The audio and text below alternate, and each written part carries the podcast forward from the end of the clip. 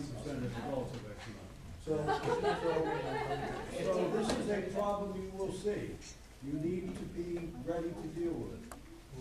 Okay? So, uh, we're gonna talk a little bit about how to get ready to deal with it in the next twenty minutes or so. So I'm not, I'm sorry, I'm not sure why it doesn't show up, uh, so well on the front, but we're gonna talk a little bit about eczema and uh, spend a lot of time on topical steroids. All right, so uh, location, location, location, rashes on the knees, forehead, cheeks, uh, around the neck, in the uh, antecubital space and down around the feet often are eczema. So if you see a rash in this location and it looks like it's a little scaly, you should think perhaps this is a person that has eczema. So there are different kinds of eczema. Of course, you can see it as an acute form. It breaks out suddenly, often, I don't know why, in, in relationship to some exposure, a virus, a drug, um, uh, topical things like wool or something like that that makes it makes people break out. Most of the patients you're gonna see will have chronic eczema. Places that people get eczema that we don't often look at are things like behind the ears or in the ear itself, on the fingertips. This is called otic eczema, this, and then this uh, chapped, fissured feet, which is an extremely difficult problem to deal with. And many patients who are elderly have this kind of problem, and you would think it's something else, but it's not, it's just eczematoid skin. Okay, what's this?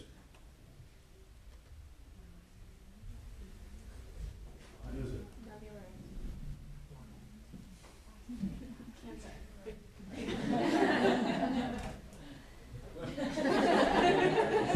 Yes, come on, tell me, differential. Someone said cancer. Could be, could be a cancer, yes. Lyme disease. Lyme disease, exactly right, there's a bite in the middle of this thing right here. So I don't know what that little, uh, thing is over there, but it's, it doesn't look black, it's probably benign. But this is Lyme disease, so don't confuse Lyme disease with eczema. What's this? This is my granddaughter, by the way. What is that? Bumpy, no scale, kind of diffuse, what would you, what's the differential? Localized rash, big differentials, or could be contact dermatitis, that's initially what I thought it was, but it didn't get better when I treated it with topical steroids, in fact, it got worse. So it's tinea on the face. Okay, what's this? This is a, uh, a single patch on the skin, the patient actually broke out in a rash diffusely. It's a herald patch for pityriasis. What's this? This is not a bite. And there's a little, there's a little raised area around here, that's granuloma annulare. So those are the big differentials, those things are the big differentials for this problem, which is nummular eczema. Um, you can tell it's eczema because the whole area of the skin is reddened, the whole area of the skin, some will bug the patient, often it's itchy, and, uh, you see these kinds of scales on the top. And sometimes those scales are actually a sign that the patient has a superficial infection. So on occasion, if you see a lot of, um, drainage, serous drainage, or it looks to you like there might be some honeycoat on the top of the thing, to get rid of eczema, we may need to give the patient a course of antibiotics, so that's one of the answers to what other things can be used to treat eczema. Here is hyperkeratotic eczema. Uh, the way you would treat this kind of problem is to do what? Moisture. What would you guys do? Yeah, so say it out loud. What would you do? You asked me to wear gloves and you Yeah, wait like a month. exactly right. You put cotton gloves on and at nighttime and you put on a high potency steroid cream under the gloves. And, um, during the day, every time they touch water, you have put moisturizing cream on. So, um, sometimes you're successful in getting rid of it that way and sometimes you need to give some sort of systemic treatment depending on, on how widespread it is. So, when you see this really thick stuff, it's called hyperkeratotic eczema. Here is a, a, an African American with eczema in the back of the knees. This is a classic way it would look. Um, this is complex with dyshidrotic eczema, which is usually along the border of the, of a finger, but can, can be on the palm this way. And, um, this kind of eczema can be treated the same way the hyperkeratotic eczema can. You can put on a something like gloves or something like that to, or, or cover the fingers with a steroid-containing tape at nighttime while the patient is sleeping, and, um, that will, uh, at least help the problem get partially under control. Here's a, you know, a- wise, uh, resident once came in with the pictures of this, and I did not know what the name was. I knew it was eczema, but the name is asteatotic eczema when you see this kind of change to the skin. It's not a vascular change, it's due to eczema. Okay, here is a child, uh, who has this kind of diffuse eczematoid rash almost all over the trunk and limbs. And so what food would you feed to this child? What would you want the parents to start feeding to this child and at what age? Butter. Peanut butter, exactly right. So you'd want to start that somewhere around age six months. And, um, this is a, a classic eczematoid look on a baby's face. This is not gonna be taken care of, I'm sorry, I wish it were, if you could just wash the face with soap, it won't work. You need to put some sort of non-fluorinated steroid on the patient's face. So, uh, one to three percent of children in the US are allergic to peanuts. And, um, high-risk conditions include egg allergy, eczema, or a family history of those problems. And between the ages of four and eleven months, you need to start feeding the baby a teaspoon and a half of peanut butter or some peanut-containing protein. Um, and that should be taken at least every week. Uh, sometimes you could give it more often than once a week and still get by without any major problems. Um, if then you look at children after the age of two, only three percent of those consuming peanuts still have a nut allergy, whereas seventeen percent of those not consuming nuts have a nut allergy. My, uh, youngest daughter Jane, when she was five years old, ate some nuts out of a can, and her face blew up like this, and everyone thought, well, uh, she's faking it, she said she couldn't swallow, so her brother and sister said, you're faking it, and her face was all swollen, so I don't know how they came to that conclusion, but, um, she has a nut allergy, this is not an uncommon problem, some of you may have the problem as well. Okay, so the differential, of course, is huge, uh, seasonal dry skin, which may actually be a variant of, uh, eczema, allergic or irritant contact dermatitis, seborrheic dermatitis, psoriasis, you need to keep all these things, particularly photosensitivity if it's on sun-exposed skin in the summertime, the patient could have just on the arms and legs, and their trunk is not involved. An id reaction if they have fungus on the feet. Uh, you need to think about scabies, this is something that we always get confused of at every health center every single year.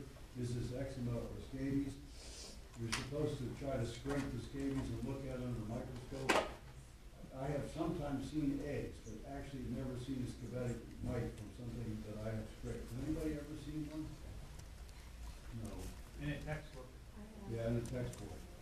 Yeah, I, I, I haven't, yeah, I had good luck with that. Remember that patients, particularly from the south, of gardeners can have sporotrichosis. It looks like eczema going up the arms. And of course, you always have to worry about whether people have some nutritional deficiency like zinc. Remember about uh, treating patients that have, uh, severe eczematoid rash, they may need to be given zinc. And, um, of course, uh, any reaction to cancer in, in, is a possibility. So here are steroid forms. Again, I'm sorry, I don't have enough of these. I thought I had more, but, um, there, it's from UpToDate. So you can go on UpToDate, see the different and see what they do. And that cream is possibly drying strangely enough. So, uh, when you put cream on, it may be that you dry a, a somewhat serious, uh, eczematoid uh, patient, you dry their skin somewhat, whereas ointment is lubricating and gives you greater medicine penetration. So if you have a young child, rather than giving them steroid cream, you wanna give them some sort of steroid ointment. A shampoo, of course, is good for hair, Uh, foam is good for hair, uh, lotions and solution may be drying, some of them have alcohol in them, and that can be very drying, but they're good for large areas. You can use, uh, one percent hydrocodone drops for the ears, or, uh, there, there are different forms of steroids. By the way, it's a five-page printout and UpToDate about the different forms and names and, and concentration of steroids. So, here's what you're gonna do. You're gonna look at the different categories and pick one in each category and use that in your practice. Um, you need to have, uh, a high potency, at least three different categories, high potency, mid-range, and very low potency steroids readily at, at hand, so you don't have to go looking this up all the time and sort of have it in the back